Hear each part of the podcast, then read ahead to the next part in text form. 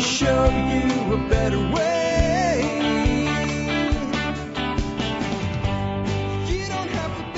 Hi, folks. This is Jack Spirko in another edition of the Survival Podcast. As always, one man's view of the changing world, the changing times, and the things we can all do to live a better life if times get tough or even if they don't. Today is May the 24th, 2021. This is actually it's May the 25th, 2021. This is episode 2778 of the Survival Podcast. It's a Tuesday. Um, that little screw up there is because it's my first week uh, doing the new show format.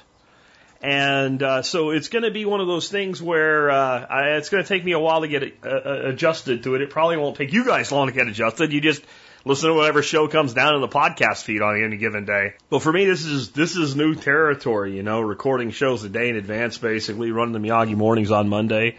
Um, I hope you guys enjoy the new show format. Like I said, I don't think it'll be that big of a difference for you guys, but I'm I'm really working hard uh, at rebalancing some things in my life where I can take a little more time to myself, take a little more time to myself. And, um, you know, as I think about it, for the first 18 months of this show, I did it in my car and I did it on the way to work. And so I still had a full time job and a half, probably like full time two jobs. Um, I was running one. I was running two companies, uh, and, and was a partner in a holding company that owned both of them and several others at the time. And um, I was able to do this show in a way that really got it off the ground and got it growing really, really fast. And I was in no way putting in the time that I've put in for the last, you know, 11 and a half years since I went full time with it. And as I sat back, I just felt there had to be a balance there had to be a balance where I could pull back a little bit without giving you guys less because I didn't want to give you less. And uh, with Miyagi Mornings being the hit that it is, I, I think that we found a good middle ground. But what what is Jack going to do with a whole extra day off? Well, I'll probably find ways to put most of my efforts into work with it on the property and in projects and things like that. But I am going to step back that extra day from content creation, production, and stuff on doing the show. And one of the things I'll spend time doing is fishing especially in the coming months. I mean, this is coming into that time of year where it's just great to be a fisherman in North Texas. And uh, maybe take my grandson fishing some. And so that's what we're going to talk about today. Today's show, episode 7, uh, 2778, is fishing hacks for the everyday fisherman. And, and I think we'll have a, a, a good time with this show together. I just kind of wanted to give you where I'm coming from with this. If you've listened to the show for any length of time, you know that one of my real joys in life is fishing. I love to fish, and I mean no matter what type of fishing, I love it. I just spent 10 days on the beach in the amazing waters of Sanibel, Florida. A place that people travel from around the world to fish. I mean, I met a guy that, that spent a week there fishing, mostly for tarpon on boats, but he came from Alaska. You talk about like, you know, Alaska is kind of the last frontier. It's like a, a, a paradise for the outdoorsman, but he went to this place to go fishing. That's how great it is. So yeah, I love things like that. I love taking guided trips and all. But I still enjoy sliding down the bank in the back of a small city park where I've identified a creek on Google Maps. And you end up with this creek that's like, you know, 10, 15 feet across. Most of the places, the other one, there's some holes where the fish are hiding. You could easily walk across it. And if you were wearing, you know, rubber boots, like, you know, mid, mid shin height rubber boots, you probably wouldn't even get your feet wet and then finding out then the little holes and all all that's in there is some bullhead cats and some stuff like that. Like I I I still love that. And then two weeks from then I'll get on a boat and go out like with a top notch guide for stripers or something like that. Like I don't care. I I, I really prefer to fish rather than do almost anything else. I, I love it that much. And I'll talk to you a little bit about why that's the case when we, when we get into today's subject. But that's that's where I'm coming from. But I'm also going to be bringing you 15 fun and useful fishing hacks. I've been doing this since I was eight years old. I'm almost 50. I'll be 50 this August. Is that right? Or I'll be 49. I don't even know anymore. I'll be 49. I'll be 49. I'll be 49 this August. Um, so over 40 years, I've been fishing. And in those 40 years, obviously, you, you learn a thing or two when you do something for 40 years. And so a bunch of the stuff that I've learned, I've, I've condensed into some little cool hacks and I actually have a spreadsheet with well over a hundred of these. I don't know if I'll do something with all that data someday, but I'm going to give you 15 of them that I just think really translate well into an audio show. So that's what we'll be doing today. Before we do that, let's go ahead and hear from our two sponsors of the day. Sponsor of the day number one today is ridgewallet.com. I'll tell you what, I love fishing. You know what I don't love? Clutter. And the reason I don't love clutter is not because I'm like all anal retentive or anything and I hate clutter like because I hate clutter. I, I actually hate clutter because I am not the most organized guy in the world. I, I really am not. I, I'm really great at formulating organizational plans. Execution, I'm the guy that like, you know, I get all my tools organized and then two days later after I did a project, my tools are everywhere. Right? So if it can be cluttered, I will clutter it. So one of the ways I've decluttered my life is I got rid of my billfold, and it's a small thing. I got rid of my billfold, I replaced it with the Ridge wallet, I started carrying it. I will never go back to carrying a billfold again. Not only does it protect me from identity theft, but it helps me minimize. And I'm the kind of guy that needs help minimizing. If you check out Ridge Wallet, you'll see why it is one of the best ways in the world to become a minimalist and still have everything you need when you need it, when you're out and about conducting commerce and things like that, and not get ripped off by people that are using like RFID sniffing technology that you can buy the equipment for 120 bucks on eBay for. Check them out today, ridgewallet.com. Remember, members of the MSB, you guys get a discount on everything you buy from Ridge, Ridge Wallet. And they don't just have great wallets, they have some other really great stuff too. So check it all out again, ridgewallet.com. Next up today, Backwoods Home Magazine. You ever wonder how I know so much shit? I mean, really, have you ever sat back and went like, how does this dude know so many things about so many things? Well, doing the show for 13 and a half years now, 14, it'll be, it's going to be 14 freaking years. Oh my God. Um, is 13 or 14 years? I don't, I don't even, again, I'm having trouble with calendars right now, I guess because I've made some changes, but it's been, been a long time I've been doing the show and I learned a lot doing it. You learn more teaching, I, I think, than people realize.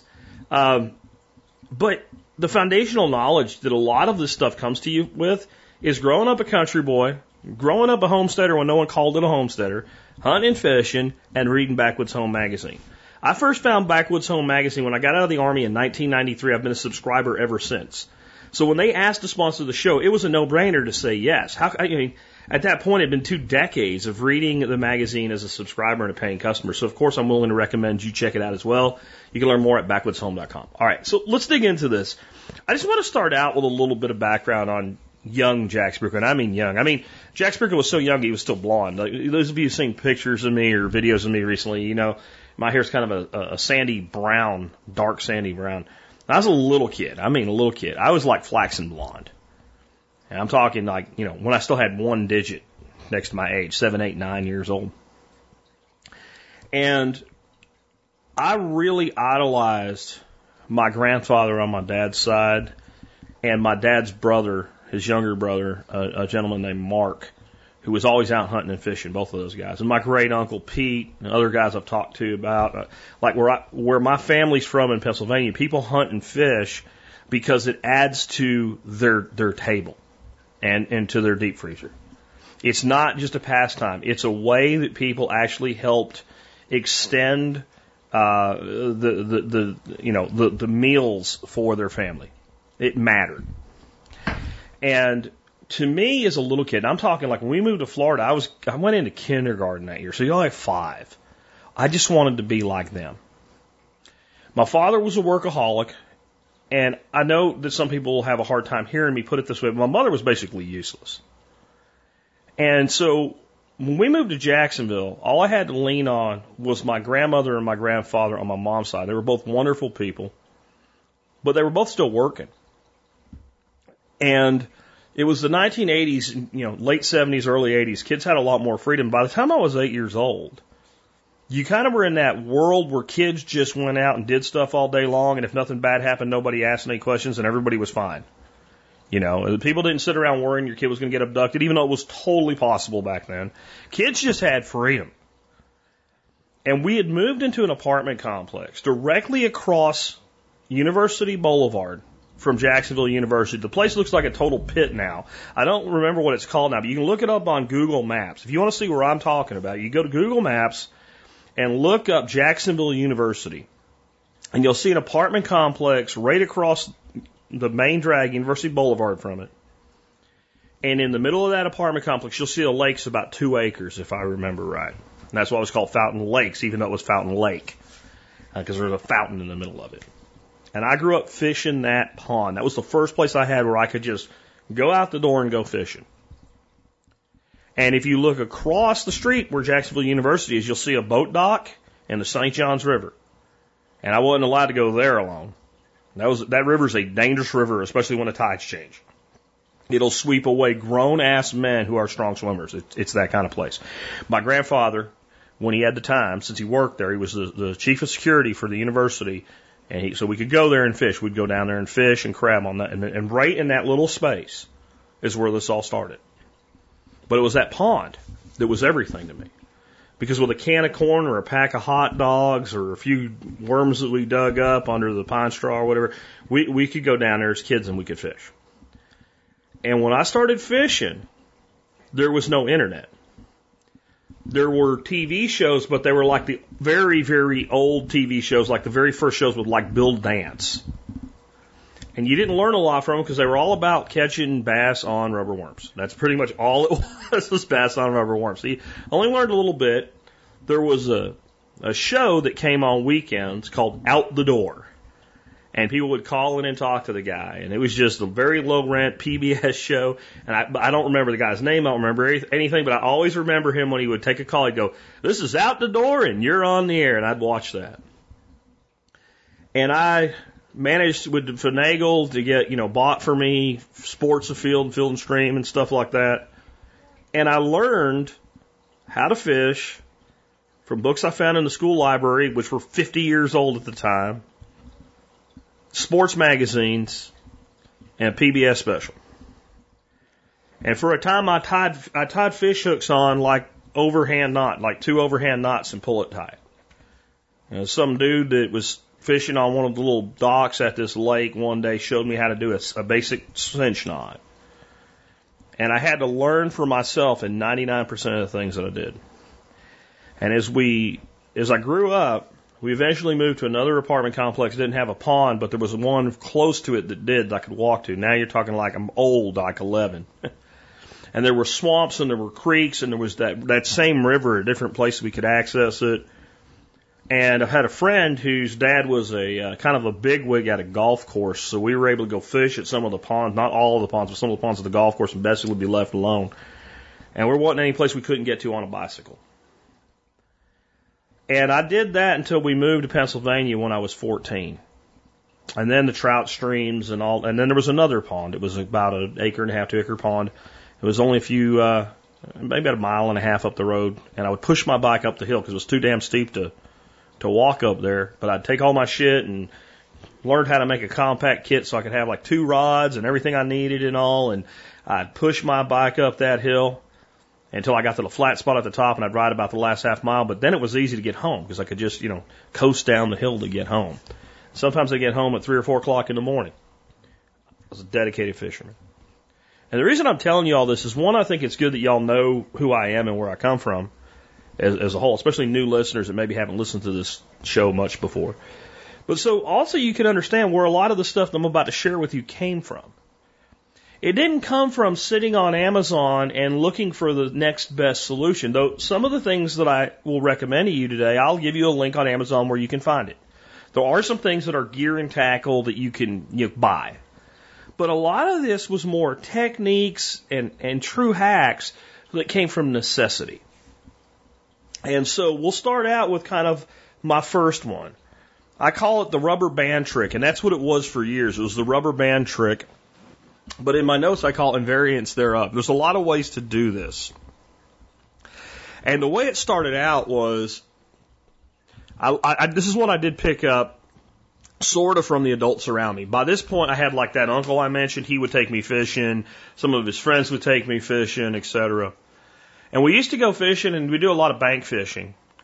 And you know, you set up two or three rods a person, set them up in a little Y stick or a rod holder on a, log or something like that so that the fish can take the line out. Cast it out, wait on the bottom, that basic thing that everybody does. And then the thing was you wanted that fish to be able to take that line. Again, we were not worried about making sure we got a perfect corner of the mouth hook so we could catch and release. If it was edible, we took it home and we ate it. So we weren't really worried about the fish swallowing the hook. Fish swallowed the hook, that's just great. We'll get the hook back and reuse it after we clean it. I mean, that was kind of the mindset. And so what people would do is they would open the bail on a spinning rod. So you just kind of open so the line will freely flow out. Now, of course, if you do that, you can't keep the line tight so you can see a strike. And when the wind blows, you got a mess. So they take a little pebble or a pop top from a can and put it on the line out to the side so that the line would stay taut. But when the fish took it, it could pull it loose and it would run. And I always thought that was a pretty good little hack. But my little teenage mind started thinking, well, you got you got to look for it, you got to find it. Sometimes it blows off. It, you know, sometimes you need something heavier. Uh, and what I ended up doing was just take the reel off the rod and then take a rubber band and in front of the reel, like double, triple, however many times it took to keep the rubber band taut on the on the on the handle of the fishing rod in front of the the reel. And then you pull that line into the rubber band Get it set the way you want so it's taunt on the reel and taunt on the line on the bait end, and then open the bail. And then if you had it really windy, you pulled a little bit more line, and if it was nice and calm, you just barely set it under there. And when a fish took it, it would just pull it out, and the line would run, and then you'd pick it up and catch your fish. And this was something that, after about a year of doing it, I started seeing people doing it all over the place. And as far as I'm concerned, the person that kind of created it. Now, this can be done with uh, Velcro zip ties which is in the T-Spaz catalog as well. Um, and now we have bait feeder reels where they have basically this technology built into the reel. But I'm not going to get rid of all my old reels, and I'll never stop using this little hack. And, and one of the things to think about, people say, well, I got to take the rail off or whatever. You don't have to like if you've already if you got your rod it's already rigged up and ready to go, and you want to do this. It's not like you have to cut the line and retie everything. You just take the reel off for a second and leave the line running through the eyes of the rod put the rubber band on and throw the reel back on. It's a really great, simple, useful little hack. And I came up with it as a teenager. What's cool about it, I used to do a lot of fishing at that pond up the street from my uh, my grandparents' house in the dark. The ones I talk about coming home at you know, four o'clock in the morning or whatever. I would set my rods up, and at night I'd pull that line a little bit further back in. And when you were sitting there alone in the quiet, you could hear when a fish pulled that line out of that rubber band, you'd hear it. I mean, you hear it almost every time. So I could sit there, eat my little can of beans and, and weenies and a beer I stole from the old man, and I would hear that line go, and more often than not, end up with a uh, channel catfish. And so before I go on, I realized during that little talk that I forgot to tell you our quote of the day today. It's by a guy named Geoffrey Fisher, even though it doesn't really have anything directly to do about fishing. But Geoffrey Fisher said, in cities, no one is quiet, but many are lonely. In the country, people are quiet, but few are lonely. And what Fisher meant by that is that country people take care of each other. That in small towns, rural communities, etc., people have friends with them when they need it. I selected it for today, though, to tell you that I think there's a there's a value in being quiet and having that quiet time. And I have to say, I don't think I've ever sat with a rod in my hand or even sitting around a fire by myself in complete darkness, damn near, with fishing rods and felt alone. I think that not only can that quote be taken that we take care of each other more in tight knit rural communities, but it can also be taken that when you have purpose in your life, you don't need people around you to not feel lonely.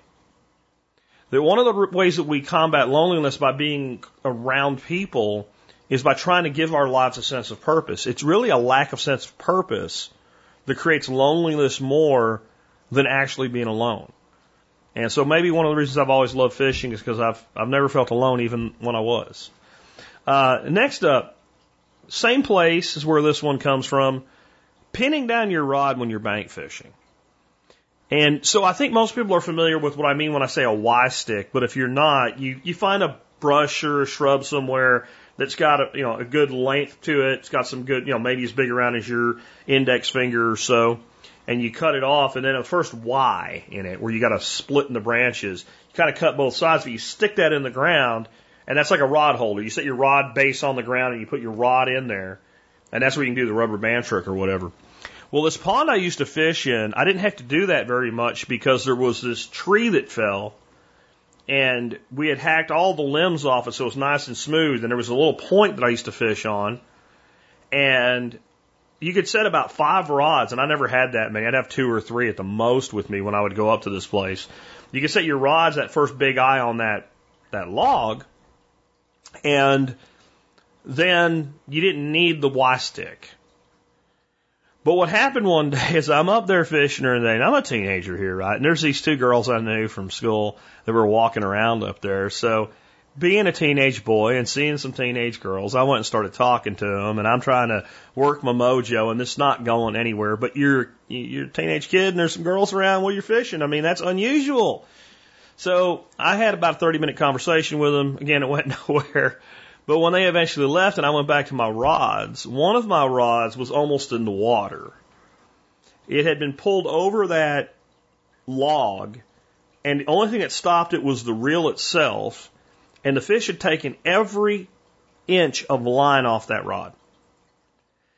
Fortunately, this place wasn't too big, and when it got to the end of it, that's a lot of line out. It just really quit trying because it probably could have snapped the line at that point. So I reeled in as much as I could before I started fighting the fish because I figured if it takes any drag, I'm sunk here. And I was able to land a fish. It was a nice sized channel catfish. But I realized at that point that if you're not paying 100% attention to them rods, that rods can go in the water. So you take that same Y stick. So basically now you've got like, think of it almost like a two pointed spear type of thing you're talking about. And you can actually pin the base of the rod to the ground. Like what you want to do is go right past the handle Wait, right where the handle steps down to where the uh, the screw part is that holds the reel on, where that differential is, is where that stick can get jammed in there. And so a very simple thing of just pinning a rod to the ground if you're not going to be able to pay 100% attention to it. Again, with bait feeder reels and all, it's not really as important, but that was something that came out of place. Another thing that I learned in this time in my life was sight fishing for bass. And there was a really simple way to do it using the most common bait known to man. But what got me was that, you know, people would tell me, again, uncles and stuff like that, well, there's this pond over here by this apartment complex or pond on the side of the road, and you can walk around and see largemouth bass just cruising the shorelines. And I guess people have thrown so many baits at them they won't touch it. And I've thrown you lures and worms and everything at them, and they just won't touch it. And so, of course, I'd go there and be like, well, I don't catch these bass. And turned out they were right. These bass just seemed like maybe they would spook easily. Even when you didn't spook them, they wouldn't take a bait or whatever. But eventually, I came up with a way to catch them. And this can be translated into a lot of different methods of fishing, even if you're not doing what's called sight fishing. What I realized was number one, you had to approach these fish where your shadow wouldn't touch the water. That's like the number one rule of sight fishing is your shadow cannot touch the water. So you'd have to figure out which approach, which direction to be moving on that bank when you saw those fish. Number two, use just a basic worm, your night crawler, whole. Hook size, depending on the size of the fish, four, two, one aught, two aught, basic bait holder. No weight whatsoever. And the way to get these fish to strike, and it worked nine times out of ten, was to cast past the fish, reel the worm so that it came in front of the fish, and as soon as that fish moved in any way that it was responding to that bait, stop and let it float toward the bottom. And nine times out of ten, that fish would go and hail that worm. And I'd go to these places that all these guys that had all this experience that caught fish everywhere else and tried to catch these fish, would say they won't take anything, won't touch a bait. And I could catch them night and day, left and right. And I did it with other baits and they were effective and not, you know, like not as effective. It was just a freaking night crawler was like the number one bait to do this with. I did it with, you know, minnows and shiners. I did it with hellgrammites, which are just candy to most bass, what have you. But nothing beat just a live night crawler. And I think the way to hook it was incredibly important as well. You're wanting a big, nice, like, you know, good looking worm. You don't want some little wimpy ass Walmart worm. And we used to feed them a, a, a, a food, and I don't even know if you can get it anymore, but it was called magic worm food. And we'd keep them in a little styrofoam worm thing where you could open both sides of it so when they were on the bottom you could get to them. And we feed them this magic worm food, and I don't know what the hell was in it, but it would make these worms like really tough, like hard. and it would you'd end up with that collar on them getting like a blaze looking orange, like a really bright copper orange. And you take that hook and just one time, no double, triple hooking, just through that collar. About halfway through, so you get as much worm around the hook, you know, as, as much meat around the hook as possible. And that hook just laying out. And if you did anything else, I think it's because those, those fish had so many things thrown at them, they would just not bite. But it worked. It worked like clockwork. And I've been able to do this in Florida, Pennsylvania, and Texas. That's a pretty good geographic range, and mostly with largemouth bass. But I found about any game fish that this approach works is they like to hit bait on the fall. And this, this translates to a lot of things, even stuff that's maybe more active than just let it fall. So for instance, we were fishing in Florida recently, and for all the times I've been fishing, I've never done what they call jig and shrimp, which you take a little bitty jig head, like a quarter ounce jig head, or maybe up to a half ounce jig head, and about a half piece of shrimp, dead shrimp on it, and you fish it like a jig. And we were just killing um, speck trout and ladyfish and and uh, pompano, and I mean just like, but it was really it's the same but different, man. In the words of Tommy Chong, you throw that line out and let it hit the ground, and then give it like a two flip, kind of like jig jig up with a crank of the fishing reel, and get it a couple feet off the off the bottom, and then let it fall forward. And as it fell forward, you reel back to it, so you're not pulling it anymore, but you're not letting slacken. So as soon as that fish struck, you would feel it and you did it over and over and over. And I had my daughter in law out doing this. Never really fished in her life. Last time she fished, she said she was 13 years old. And it took her about five times of watching me do it to get it down, and she was slamming fish, but it was the same reason. Nine out of those 10 bites came on that fall. And if you weren't in touch with the line on the fall, you'd miss the fish. But if you were in touch with the line, you could get a good hook set most of the time. But it's that same thing, fish hitting that falling bait. There's something about that bait falling, and I think what it is is a natural predator response in some critters is to go to the bottom. And that slow fall is like, oh, I got you. They lock on it, kicks in that predatory response. Um, so the sight fishing for bass, but that can be translated to a lot of other lures, baits, and techniques of using that fall. The next one is what I call stick bobber. Now, when I say that to people, sometimes they think I'm talking about a form of a fishing float or bobber. In other words, a long, skinny float. Those are great.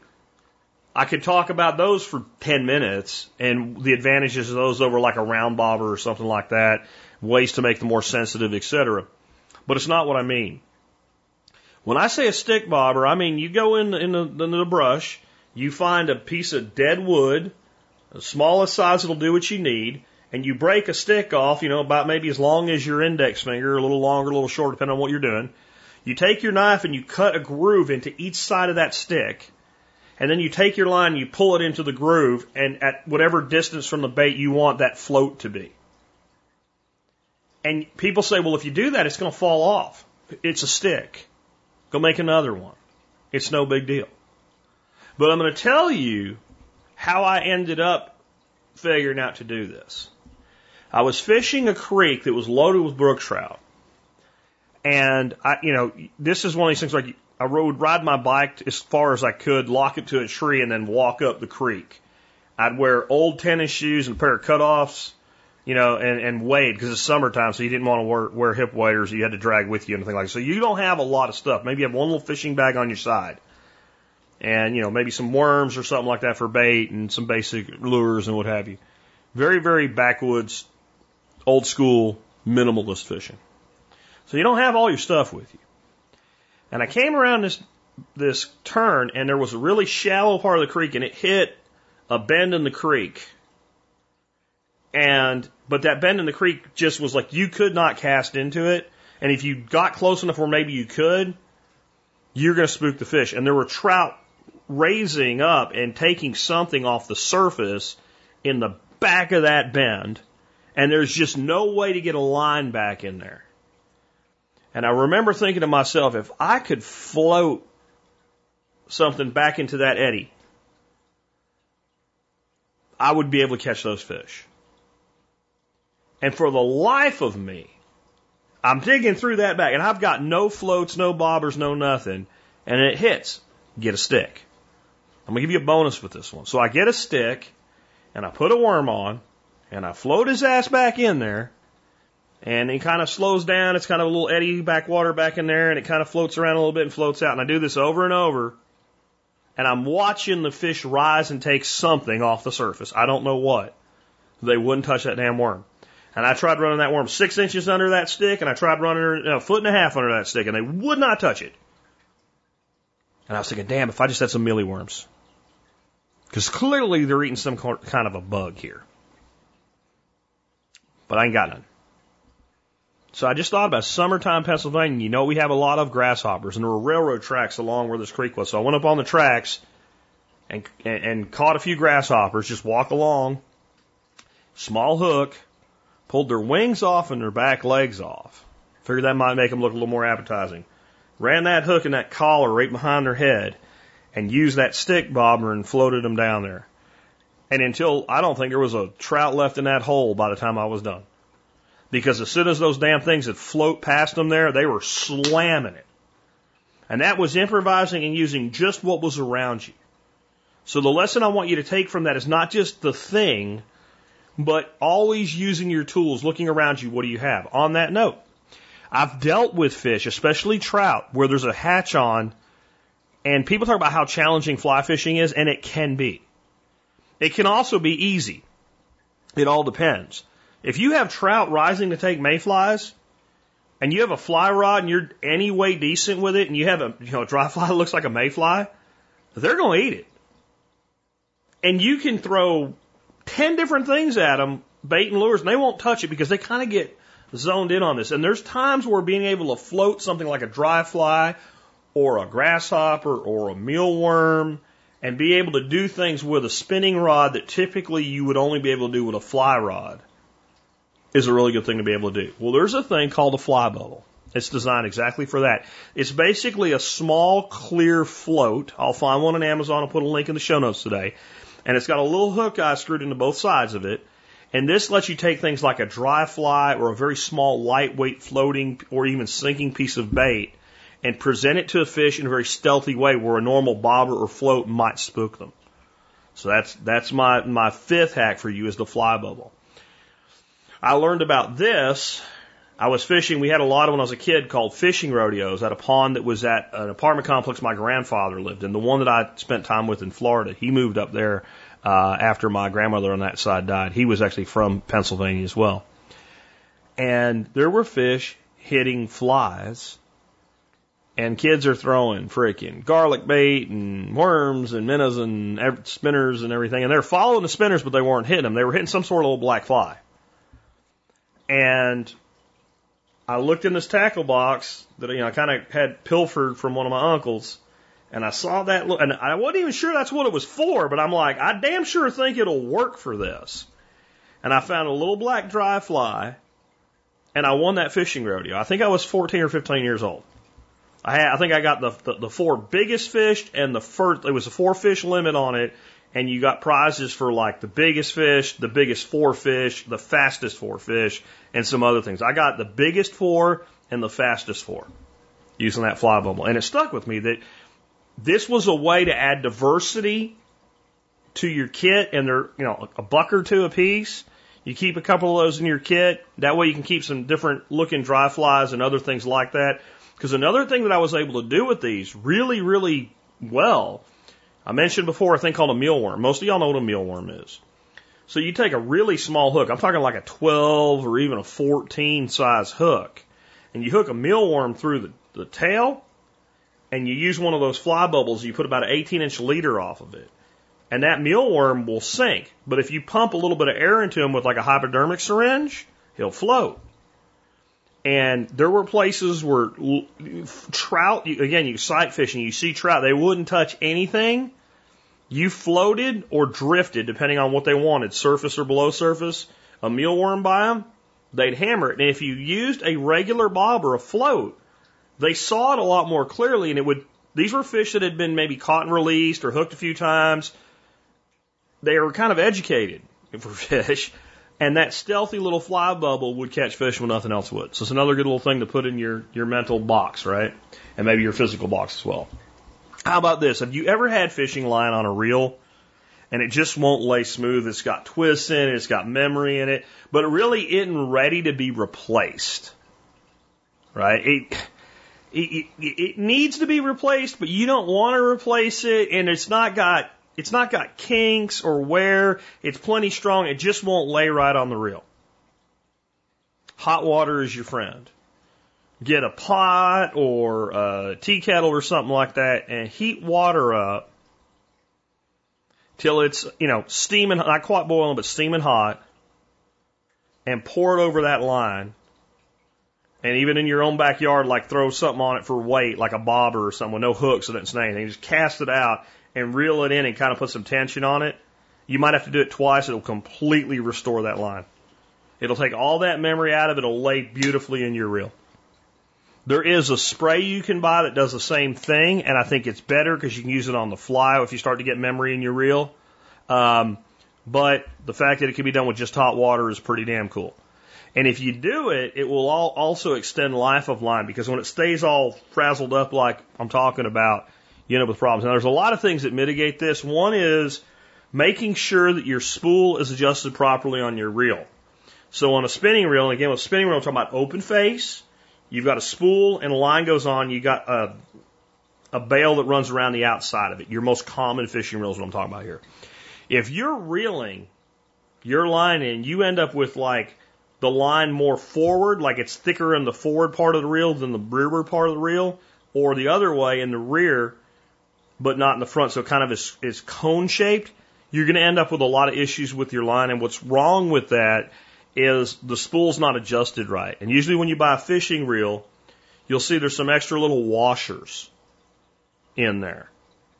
And so you can either move the spool a little forward or a little back by adding and move, removing washers. And so I'm talking about you you unscrew the drag, right, all the way till you can pull the spool off and underneath the spool, you'll see a little star shaped washer, and that's the one that actually manages your drag. That's when you pull line off and the reel's closed, and you hear it go like rip, rip, rip. That's that's drag. And the tighter you do it, the harder that is, and the looser, the looser, and you adjust that based on what you're doing, the weight of your line, how you're fishing, what you're fighting, all that. But then you might see a little washer above that, and that pushes that, that spool a little further forward. And so when you get a new reel and it's got those extra washers in there, that's what that's for. So that's one way to mitigate that problem in the first place. The other thing that I, that I use now almost exclusively is braided line. And since I started using braided line, I don't really have any issues with this anymore. But if you're still using mono, that's one way you can fix kind of a boogly dup line. Uh, next up, snells and snap, snap swivels. A lot of people hate this. Um, and I do too at certain times. When fish are really spooky, when fish are really hard to get to strike, I'll lose this technique and I'll go to a straight leader tied to the braided line, or if I'm using mono or fluorocarbon, uh, nothing, right? But what I'm talking about here is on your main line, you put a snap swivel on, which is exactly what it sounds like a little swivel, a little snap on it. And what you want to use is the smallest one for the application of the work. And that's a good rule in fishing overall. You, if you're going to put a weight on the line, you need the smallest weight that'll do the job for what you're trying to get done. If you're trying to get a bait down deep, you need the smallest weight that'll make his little ass go down there if he's trying to swim back up. If you're trying to control water in a current, you want the smallest weight that'll give you the speed through the current that you want. You want the least amount of stuff on the line. That's why people don't like the snap swivel issue. But snap swivels and snell hooks, whether you time yourself or you buy them, a snell hook is a, just a hook that's pre-tied on a leader. And on one end of the leader, you either have a little straight swivel, so it's just a swivel without the snap, or you have a loop tied. And what that lets you do is you undo that snap swivel, put that leader on, boom, you're done. You got a hook, a new hook on.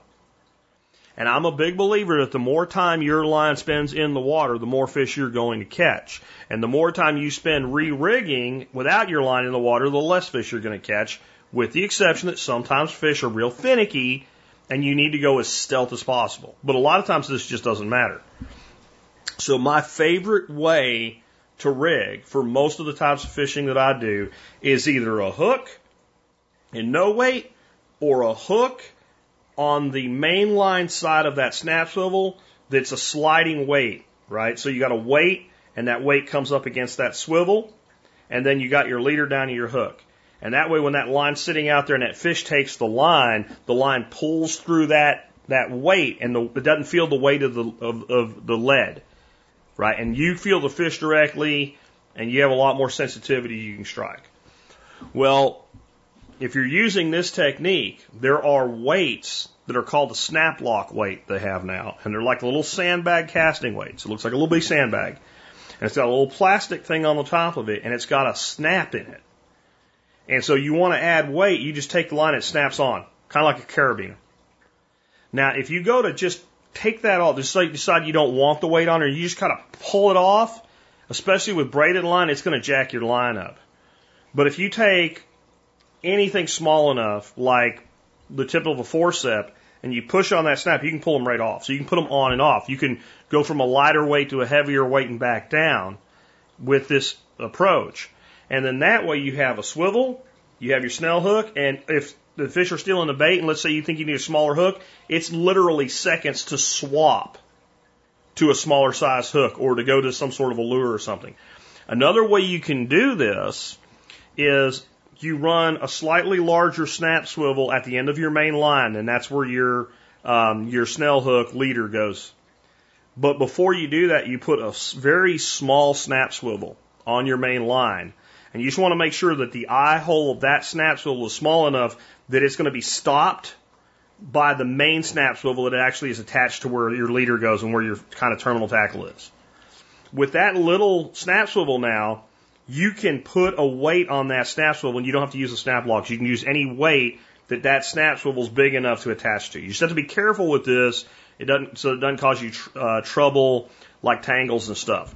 Sometimes in some conditions, when you're using this approach of a snap swivel to a leader and a weight above it, and that weight comes all the way down to that snap swivel, you can end up with tangles. This happens a lot with surf fishing and things like that. A very simple way to change that calculus quickly is to simply take a split shot that's big enough that that, that, that weight won't slide over it and put a split shot on your main line about an inch above that snap, that terminal snap swivel so that the weight only comes down to that, that split shot weight, which is the little weight you crimp on, and that'll prevent tangles. So I'm giving you some bonuses here. And those are all little things you learn over time. And even if it doesn't make sense, as you use it in the field, you'll figure it out to make sense for you. On split shots, again, this is in my notes, but this is something I, I you know, feel very strongly about. There's two types of split shots, and one will be called removable and one will be called snagless. The removable ones will have, for lack of a better term, ears on the backside. So they look like a BB with a slot in it, made out of lead. You put it on a line, you crimp it down. If you fish, you know what I'm talking about. Don't use your teeth through this. I did as a kid. It's stupid. Don't do it. And then the ones that are considered snagless, they don't have any ears on them. They're just round. They look like a BB when you when you crimp them shut. They're very difficult to take back off the line.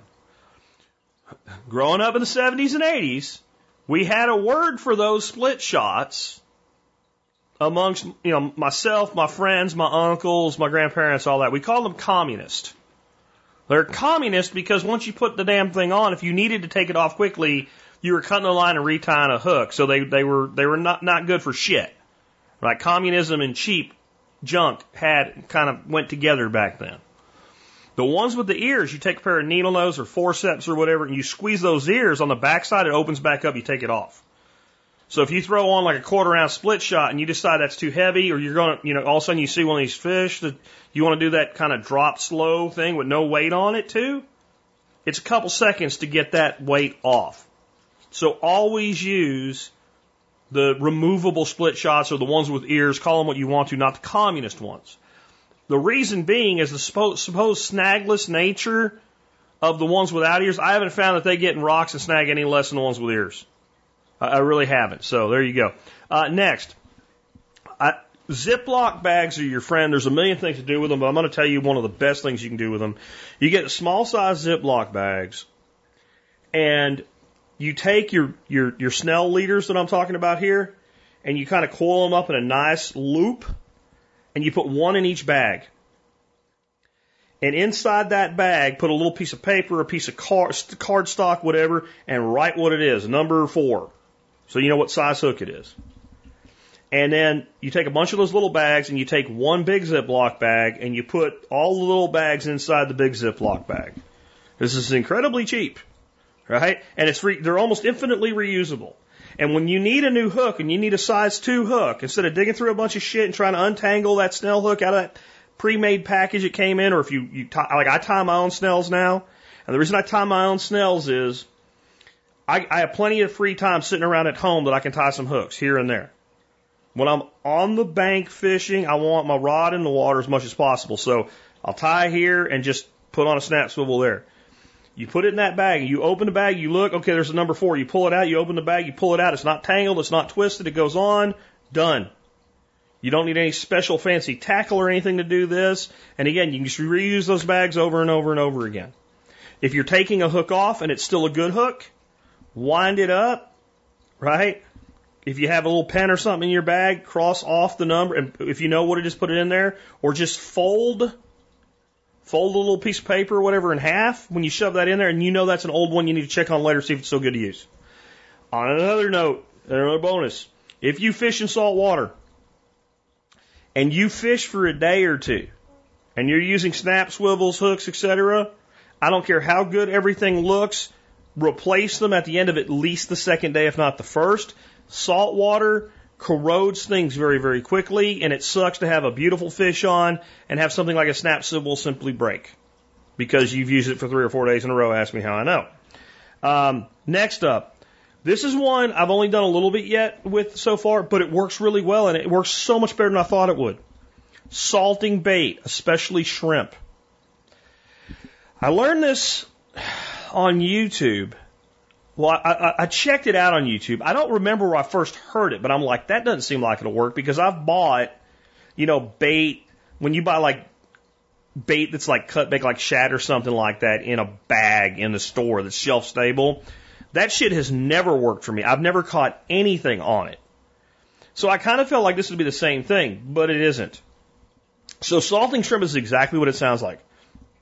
You take a Tupperware ba- uh, container or a Ziploc bag or something like that. You put some salt in it, you throw your shrimp on it, and you, I mean, it, this is mean a lot of salt, but know, salt's cheap, so it, it doesn't really matter.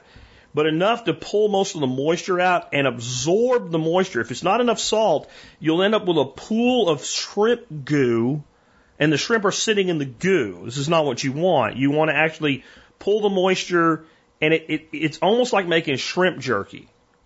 But not, you don't want to quite get that far along with it. So once it's gotten tough, you remove it from the salt and put it in a bag without salt. So it doesn't stay on salt permanently.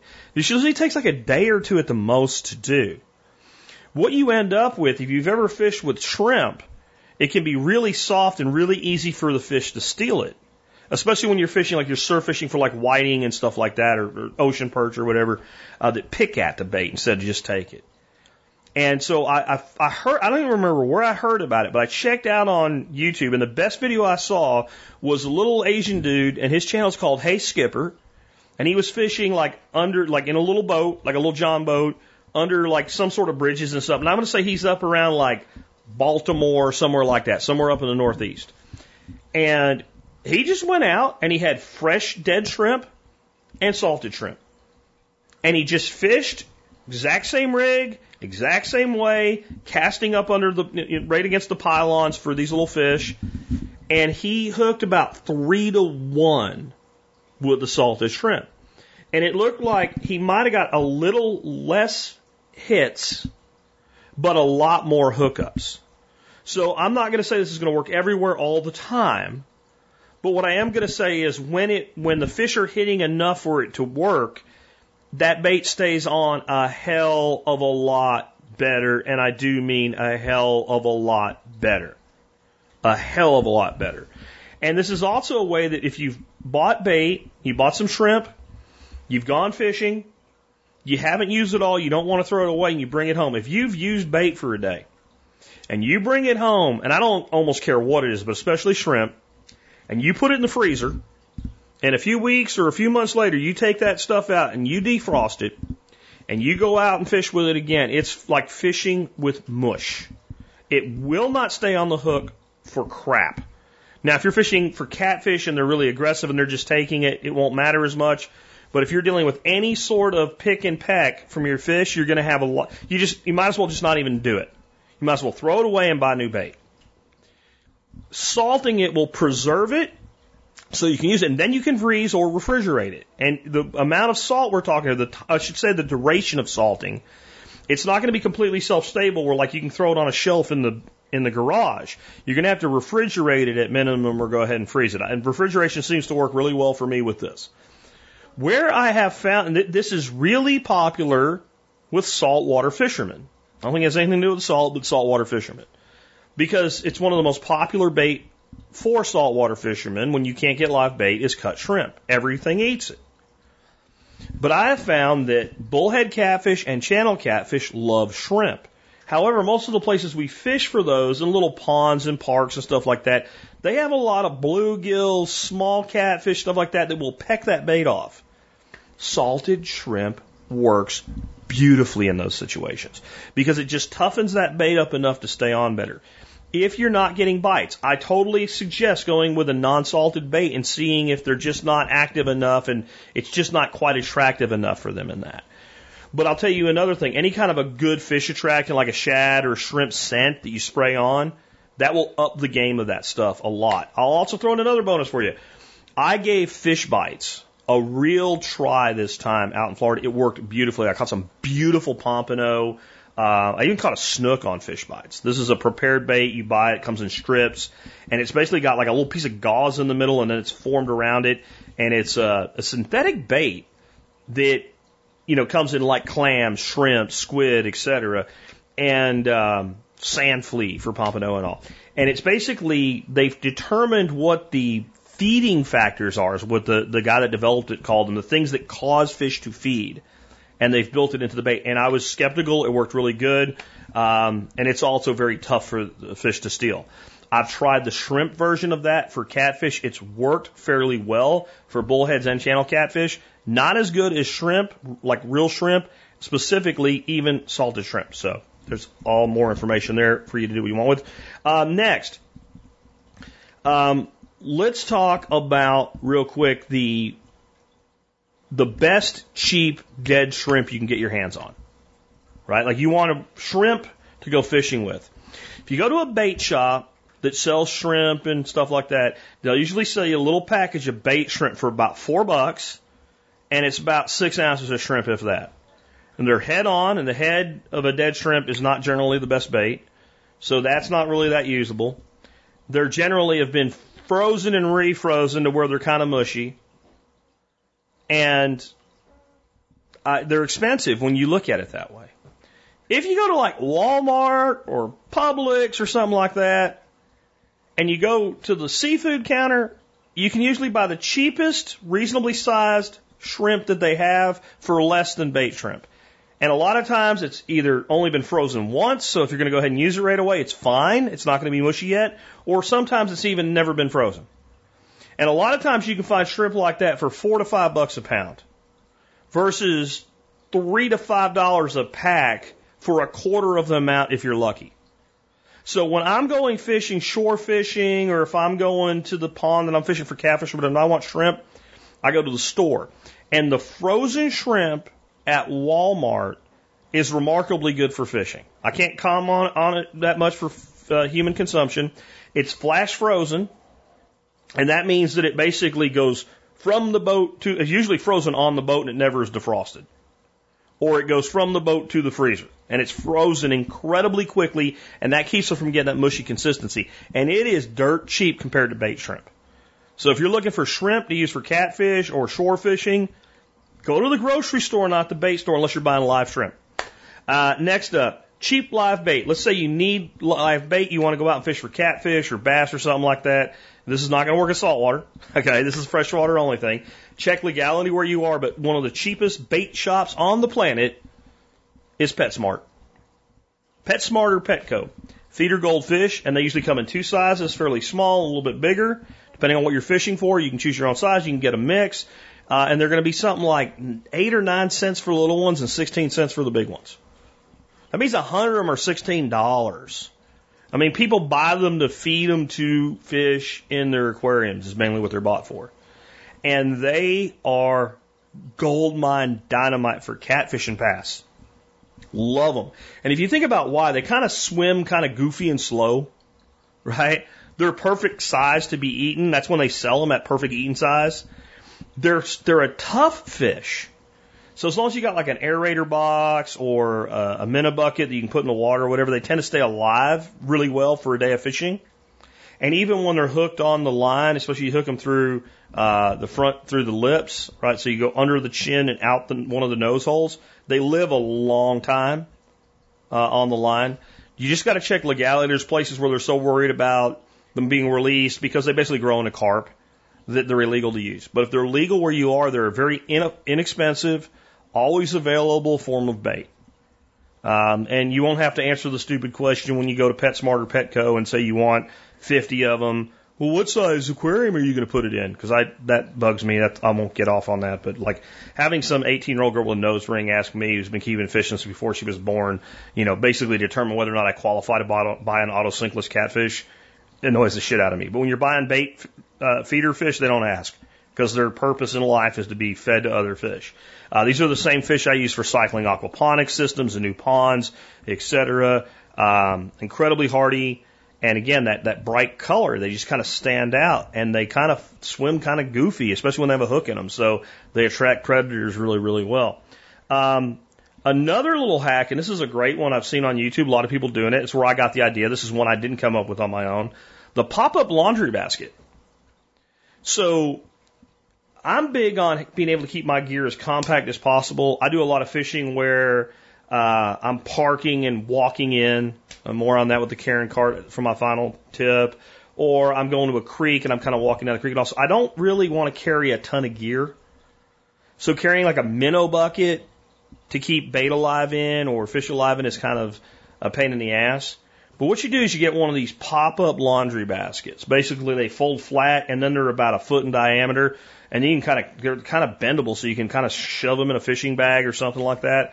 And all you do is you pop them open, and they have a real fine mesh, and you throw a rock or two in the bottom of them, and you set them in the water in about a foot of water. And they're about, when they pop up, they're about two foot high. Because again, these are for keeping like, basically like a small amount of laundry in, is what they're for.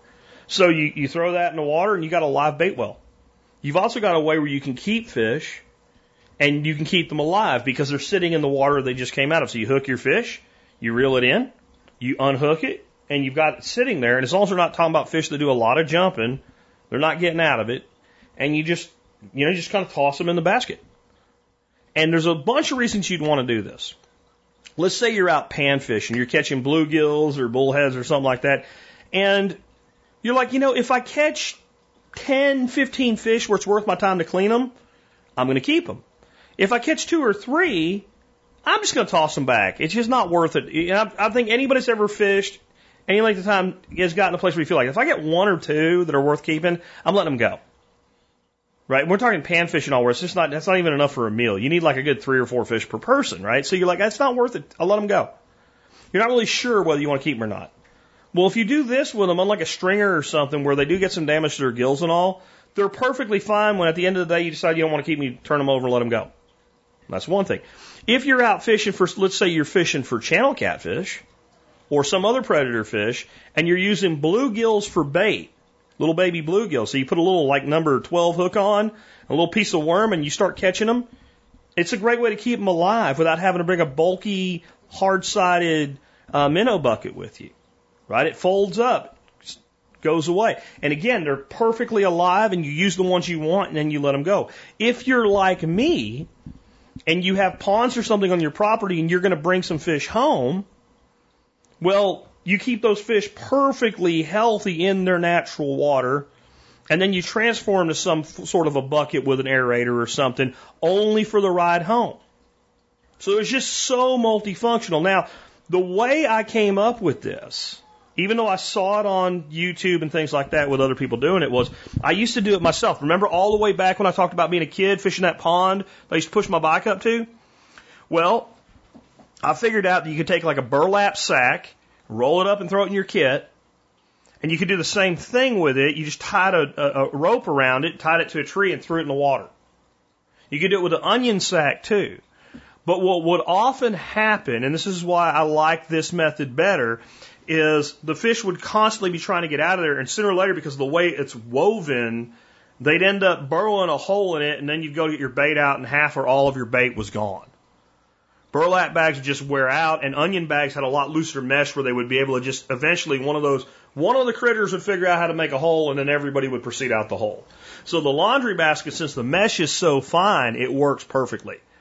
And with that open top, again, it's about, I'd say it's about 18 inches to two foot in diameter. I'm not really sure, but I'll put a link to the one I use there.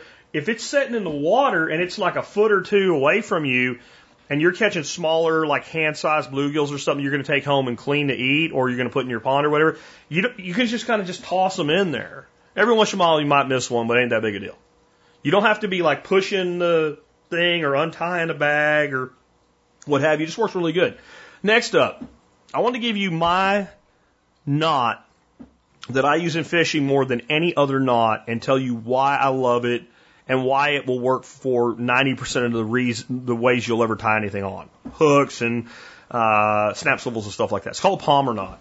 And it's real hard to explain a knot, but basically you, you, uh, you know, in audio, you fold it over so it's a loop and you push the loop through, you tie an overhand knot, pull it through and yank, and it's that quick. And if you look it up and see how to do it on the audio, that's easy. Here's what's beautiful about it. For hooks and swivels and stuff, I'm not going to say it's any stronger or any less strong than, a, than the clinch knot or twist knot that most people tie, but it's faster and it's easier. However, when I became in touch with this, we started doing really well on a, a fish called a walleye up in Pennsylvania. We were catching them on a, a type of a, a slab called a Kastmaster slab. And it had a really, it had just a hole in it, no swivel or anything. And you tied it directly onto this slab and then you would retrieve it, kind of a jigging motion retrieve. And it had a really broad edge to it. And we started to lose fish and Kastmasters where the, the, the basic uh, clinch knot would fail. And it was because of that wider, thicker piece of metal you were pulling the knot up against too.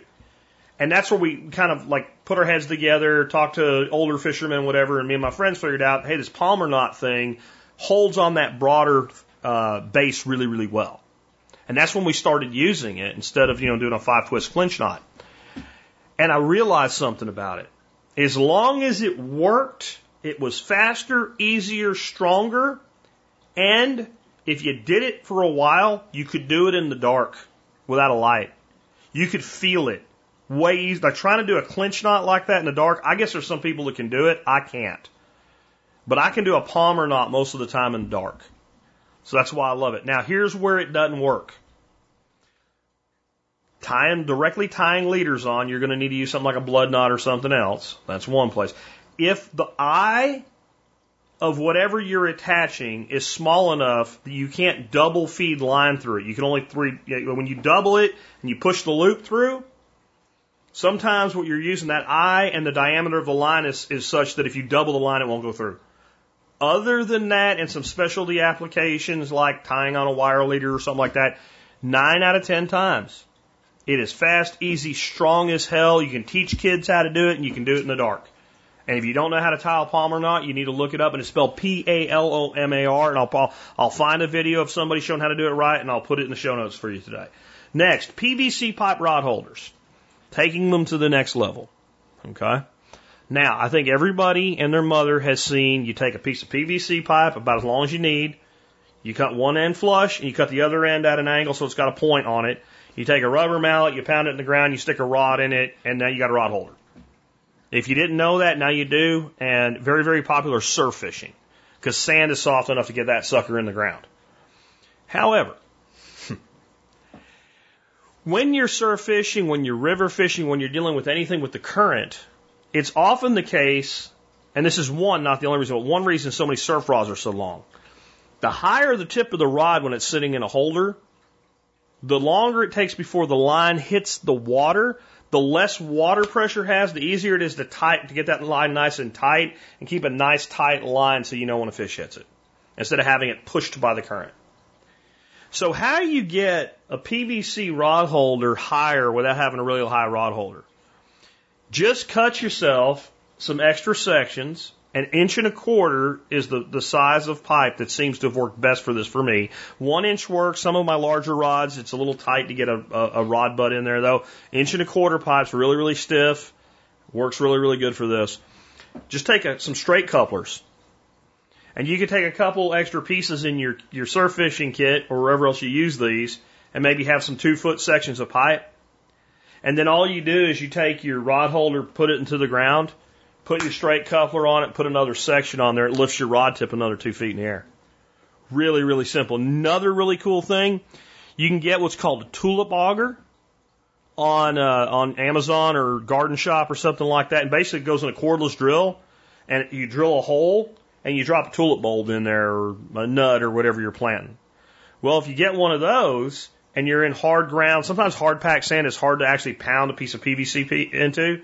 You just take your cordless drill with you when you go fishing, auger a hole in the ground, and then push the pipe straight into that hole. And if it's still a little bit tight, if your auger's not wide enough, I always carry a rubber mallet with me when I go fishing and use things like this.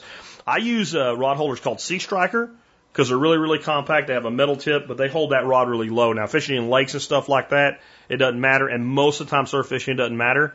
But if you want a cheap way to make rod holders, PVC pipe and a friggin' hacksaw. You know, I mean, it's that simple. And a rubber mallet, most of the time will get it done. But if you need a little extra, use a, a tulip auger to get them in the ground. Um, next, I want you just talk to you a little bit today about edge because it is one of the biggest keys to catching fish when other people don't. Fish relate to structure, and edge is structure, and structure is edge. Right? But not all edge is structure, but all structure is edge. Okay? So one way we think about this is, you know, if we're fishing in a, a lake or in the ocean and there's some rubble on the ground, and maybe we can see that on a fish finder, we see flat, flat, flat, and we see like a hump. There's just about guarantee, unless there's some reason otherwise, that there's going to be fish using that structure. Or if we have nice straight shoreline and then we have a point that juts out in and comes back out, and that's going to change the contour of the landscape, that's edge of that structure, and that's going to have fish relating to it. And so I think most people intrinsically understand this. You go to a pond and there's a place with like a bunch of stick ups and old dead timber and stuff like that. There's going to be fish relating to it. When we fish in Florida and we fish in the in the bays, we go along the edge of the mangroves, and the fish relate to the mangroves. They go up under the mangroves. They go up against pylons of, of bridges and things like that. Just about any structure is going to have some fish that relate to it. And basically, it creates a food chain. A structure creates uh, phytoplankton, which is your plant plankton, and then plank plankton uh, attracts zooplankton, and the combination thereof uh, attracts small bait fish, and small bait fish attract larger fish, and, and so on. And that's part of the whole thing. Fish also, like people, thermoregulate. What does that mean? If it's blazing hot out and you have a bridge, a lot of times you'll find fish not necessarily in against the pylons, but if that bridge casts a shadow, those fish will sit in that shade when it's really hot out. There's a place I used to fish on Joe Pool Lake for sand bass. And I could troll in the shadow of the bridge with a, I won't get into it today, but a method of trolling I was using, and I would, I would hook fish on every pass. All day long, in the middle of the day, at the highest heat temperature when it was really hot out. They would relate to that, sh- that shadow. And if I, if I were to put out a marker buoy and troll through there, and that sun angle changed, the fish would move with that shade. Shade is an edge. So if you have a bank and it's really hot out, and that bank has trees and those trees are casting a shadow, it's at least worth checking that out. A weed line is an edge. A culvert is an edge. A narrowing or a widening is an edge. A place where a stream enters a river is an edge. Any place there's an interaction between two different things, you have an edge.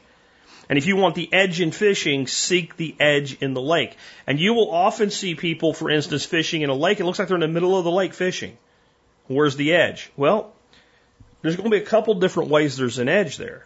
One is a hump. So you have basically, let's say water's like all 40 foot deep. and you have a hump comes up to like 18 foot and back down, that's the edge. You don't see it unless you have a fish finder, but it's there. Another way is sometimes we'll end up with bait fish in a ball, like a bunch of um, uh, threadfin shad or something like that. They are not there because they said, oh, hey, let's go have a party in the middle of the lake and get eaten. What's probably happened is some plankton bloom or something's happened, and the wind has pushed the plankton out. And so now you have the plankton, the stuff the bait fish want to eat, forming a cloud, and then the bait fish form around the plankton cloud, and basically you have a fish to water edge that attracts the predators. But there's always something that's causing congregations of fish. The fish don't just get together for no reason at all. Now you can have migration patterns where they're going like salmon swimming up the stream to, to breed or something like that. That's a little bit different. I, I'll, I'll give you that. But in general, unless there's some sort of migration occurring where the fish are there because they're going somewhere, if you have fish congregated, there is an edge. And so whenever you catch fish, you actually, like, people say I had a good day today.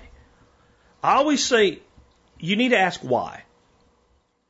And you're going to have water temperature atmospheric conditions, season, air temperature, right? There's all those things. But somewhere in all of that, there was an edge. So we used to catch catfish like crazy on Joe Pool Lake at the dam breast, you know, right where the dam was, in the riprap. So they put the dam in and they have these big boulders all over the face of the dam to prevent erosion, right? We call that riprap and we would fish a bait called Danny King's catfish bait, about a foot and a half deep, under a bobber, and about two foot of water. So you figure out where the water's about two foot deep, you kind of draw, you know, anchor the boat away from that so you're casting to it so you're not spooking them. Figure about how far out from the water's edge that, that two foot is, and you pull that, and we would catch catfish there like crazy during spawning season. Not before, not after. Maybe a little bit of pre-spawn, a little bit of post-spawn, but they would come in, they would be there. You could catch them like you were catching bluegill in a park pond. I mean, every cast, nice fish. About four weeks out of the year, a little like a little like a week of okay, two weeks of gangbusters, and a week of gone. Why? Spawn. Those holes in those rocks were a perfect place for those fish to go and nest and spawn. But there was an edge. There was a shoreline and there was a riprap edge. Right? So there's always an edge. So that's like when it comes down to it and you like go to a new place to fish and you're not sure what to do, look for an edge. And we do this instinctively as fishermen.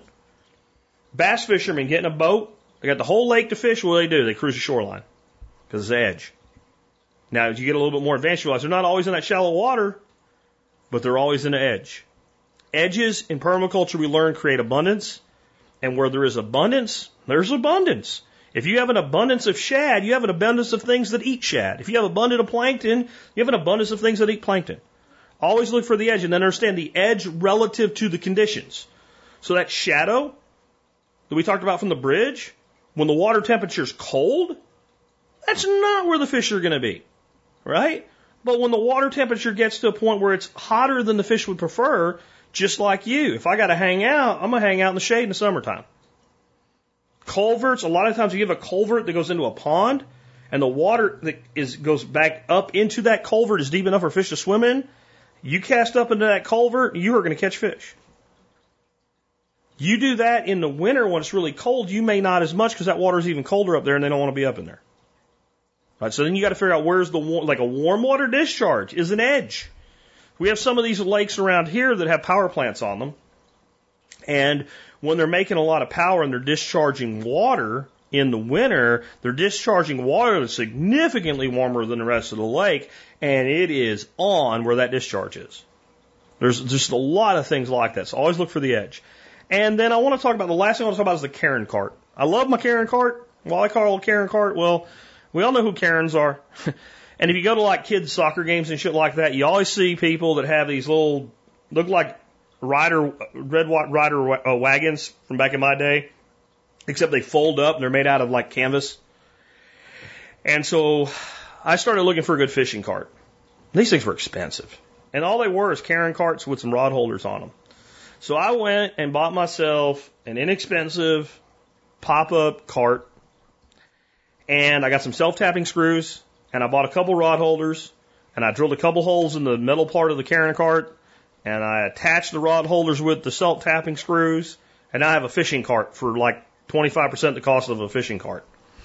This is good enough for everything except sand. If you're a dedicated surf fisherman and you want a cart, they make these carts that have these big orange, like big blow up, almost like a really thick inner tube wheel on them, and they kind of float on top of the sand. If you're anywhere where you have a, kind of that sand, um, you want to go that way. And I can tell you that because my Karen cart, I take it to fish a creek at a disc golf course. So I've got, you know, like frisbee golf, about two, two and a half miles from here. I found this place with a beautiful creek running along the back of it. I mean, it looks like Pennsylvania, and this is Texas, you know, and it's just right there, right off the road. But you can't really get to the creek unless you walk across the disc golf course. So I do that quickly so I don't upset the golf players, you know. And I have my carrying cart, but for some reason, right when you get down to where the creek is, there's a little patch of sand, and I got to tell you, it's a bitch to pull through there. But it's only 15 feet, foot, so it doesn't really matter. But it, it made me realize right away the limit of the carrying cart is sand. So for a beach, it's not what I would use. I guess if you get it down onto the, the like the wet pack sand, it would be fine. But that dry sand down to the the water's edge would suck for. Otherwise, carrying carts are great. And what it's done for me is I talked about being minimalist and all, but I want to bring fish home. So it's let me do things like bring a five gallon bucket and, and, and a small cooler and a few drinks and all my shit with me. And it's expanded the places that I can fish really, really well. Throw one more bonus for you in here at the end. The number one way I've been able to find places to fish is not asking people at this point in time. It's been getting on Google Maps and looking around me and looking for ponds, creeks, streams, and stuff like that and figuring out if there's access there. And what I'll do sometimes, I'll find four or five places I want to check out. Maybe I don't even have time to fish. I'll just make a list of the GPS coordinates for my, my Maps app. And I'll just, when I'm out, I'll just go drive by a couple places, pull over and say, yeah, I could fish here. Yeah, this looks pretty good. No, this is a dump. Or it's probably got fishing, but it's too, tr- it's too much trouble to get into and out of or whatever or it's not like there's no access that I'm not going to get yelled at by somebody for being on it or whatever. And that's been just a great way to find places to fish. And you also want to check all the small towns around you, see if they have a website that lists their parks. Because park ponds are sometimes gems for fishing. And the reason is that a lot of people that fish don't know how to fish. So people go fish there all the time, but they don't know what they're doing. And I've got parks where I see nobody catch nothing, and I catch all kinds of fish. So those are little couple bonuses there at the end.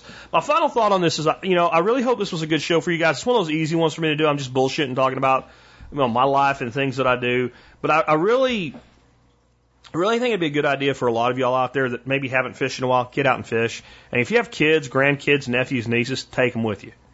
Take them with you, and I'll save my thoughts on why for our song of the day today in just a little bit. Before we do that, let's go ahead and wrap things up and remind you guys that you can help us out by doing your online shopping at tspaz.com. That's T-S-P-A-Z, tspaz.com. Today's item of the day, and this is my first day doing a show in advance, so I got this a little screwed up, but I had to run it yesterday. I'm hoping it's still available today. Um, it is the, uh, the monoprice releasable cable ties. Now I've been recommending these for as long as there's been a T-Spaz. I love them. They're basically a zip tie you know, like a nylon zip tie, like a cable tie, except they have a little lever on them so you can zip tie something, and then you push the lever and take it back off and reuse it. So now, if you, I was in structured cabling for a lot of my life, and you, when you zip tie a bunch of cables together, you cut the excess off. You're not going to do that if you want to use this, but there's, I have used these things for so much on my homestead. You take four cattle panels and zip tie them together, you have a, a chicken tractor as long as your chickens ain't flying. Uh, or a nursery, like a, a, a brooder for young birds. I have made Yankee gates, basically just basically wired up a, a cattle panel as a gate. And then, you know, since they release, you can close them and you can take them off to open it.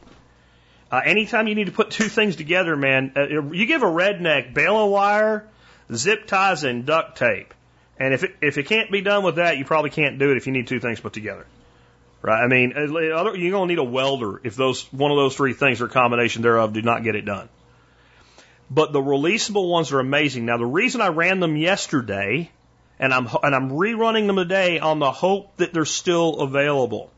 The 10 inch ones were on sale for four dollars for a hundred pack. If you go to Home Depot or Lowe's and buy the cheapest 10 inch cable ties you can get, a hundred pack is going to cost you more than four dollars. I promise you. And they're not reusable. These are the black ones. They're UV stabilized. I'm not saying they last forever, but they last a lot longer than the white ones. They're one of the most useful tools on my homestead. I hope they're still available for you. And roll with me here as I figure out how to kind of retool what I'm doing with item of the day, given I'm I'm at a point now where I'm doing the shows a day before they're released. So it's not real time. This is why you really want to get on the Survival Podcast Telegram channel. Now, if you want to be on the group, that's fine. That's where you talk to all the other people in the community, whatever. But the channel is where you just basically get texts from me about all the stuff I publish on the blog.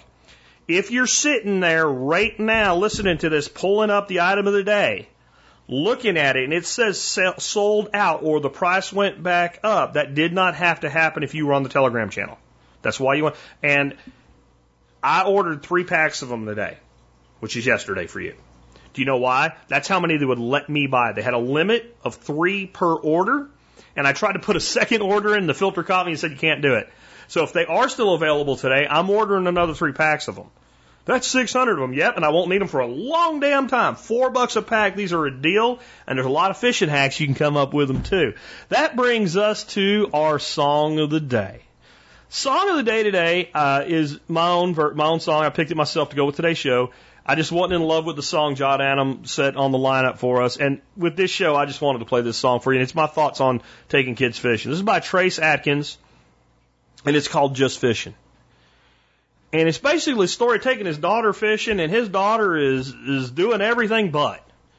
She's talking about Barbie dolls, and she's got her pink fishing rod, and she's fidgeting and playing around all over the place, and her it's just fishing, and 10 other things, and he's trying to teach her, but boy, he gets the quality time with her. When I look back at my childhood and growing up fishing as much as I did, the only thing missing was spending more time with family while I was doing it. Don't get me wrong. It's probably the thing that that put me in the right frame of mind to get my life together enough to, to, to clear my shit up, join the army, and get the hell out of there. Like, it's probably what kept my sanity for me. So, and I have a lot of great memories, and I'm glad that I was able to, uh, to figure out all the things that I did. And, and it, to me, it's a big part of who I am today that I grew up fishing. But I can tell you, like, taking a kid fishing, it, it's, it's work on some levels. It's pain in the ass it takes a while to get them up to speed to where you're not spending more time untangling shit or listening to I'm hungry, I need a snack, I got to go to the bathroom, I'm cold, I'm hot, I got bit by a mosquito, and, anything else that people can come up with, or kids can come up with. But it's worth every damn bit of it. It's worth every damn bit of it. And it's why, while we were in Florida recently, I took my son fishing alone. I took two guided trips. I took my daughter-in-law and my grandson out on one. It was a big deal for her. She wanted to catch sharks. We didn't catch any big ones, but she got to catch a shark. I took my son because for four hours, there was a guide there, but you know, he's just kind of doing his thing. For four hours, we had time together. You're isolated. There's nothing to distract. There's no you know, I say let them have fun, let them talk about what they want, let them fish. You don't have to be quiet when you're fishing, folks. Fish can't really hear you unless you're really, really loud, right? Unless you're just obnoxiously loud, especially if you're not in a boat. If you're in a boat and you're banging the deck or whatever, that's one thing. But if you're sitting on a bank, you can talk a little bit. It ain't gonna hurt nothing. It don't matter if you teach them with a five year old. It don't matter what you catch anyway. But shut off the electronic devices, kick back, and spend time with them. Because when they're old men, they'll remember that. With that, it's been Jack Spirko with another edition of the Survival Podcast.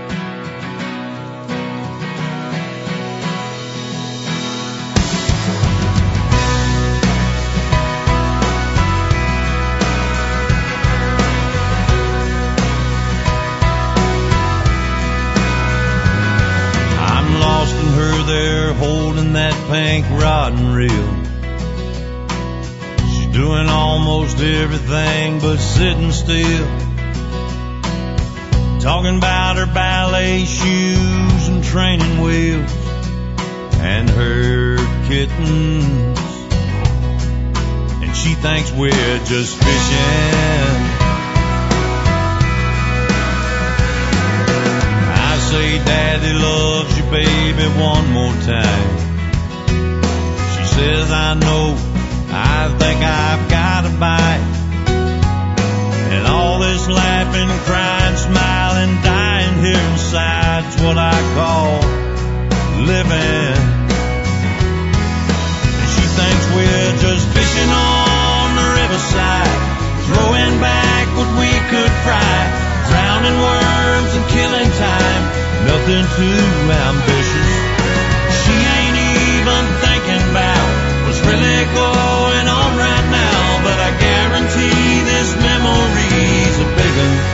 and she thinks we're just fishing. She's already pretty, like her mama is. Gonna drive the boys all crazy, give her daddy fits. And I better do this every chance I get, cause time is ticking. Yeah, it is. And she thinks we're just fishing on the riverside, throwing back what we could fry, drowning worms and killing time. Nothing too ambitious. She ain't even thinking about what's really going on right now, but I guarantee this memory's a big one, and she thinks we're just